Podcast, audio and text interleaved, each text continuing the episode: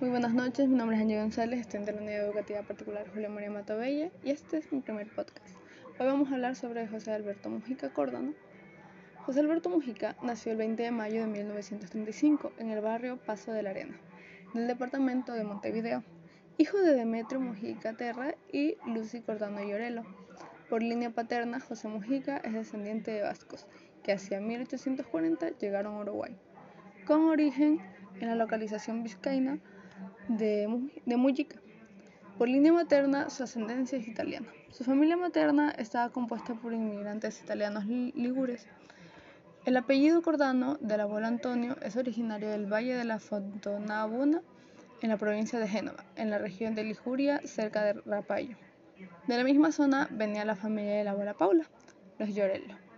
Su madre nació en Carmelo, lugar donde los padres de esta, cultivadores de viñas, compraron 5 hectáreas en la colonia Estrella para cultivar viñedos.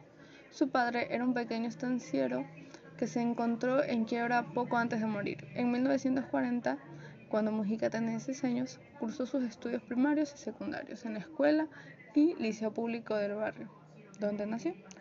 Terminó el ciclo básico, ingresó al bachillerato en el Instituto Alfredo Vázquez Acevedo, ciclo que no logró terminar. Desde la edad de 13 años y hasta los 17 Practicó ciclismo, corriendo en representación de varios clubes y en todas las categorías. José, mejor conocido como Pepe, ya estuvo vinculado a la política desde joven, cuando militó en una agrupación del Partido Nacional en 1958 mientras estudiaba agronomía.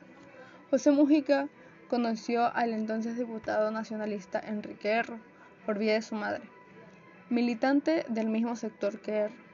Desde entonces comenzó a militar para el Partido Nacional, en el que llegó a ser secretario general de la Juventud.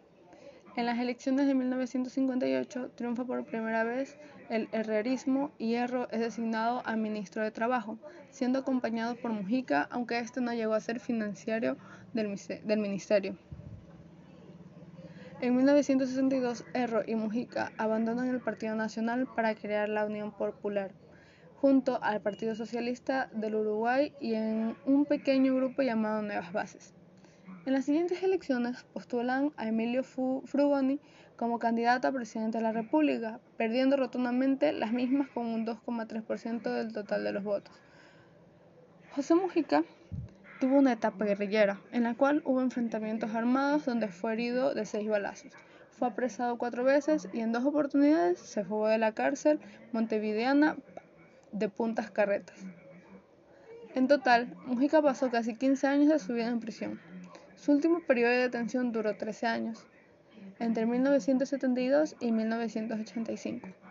Fue uno de los, de dirigentes pamaros que la dictadura cívico-militar tomó como rehenes, lo que significaba que serían ejecutados en caso de que su organización retomara las acciones armadas.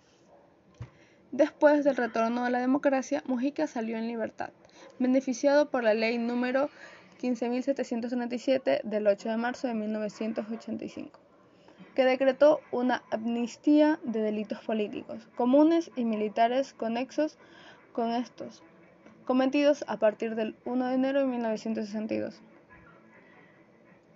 José Mujica se manifestó en varias ocasiones de cómo la educación era lo más importante para un país.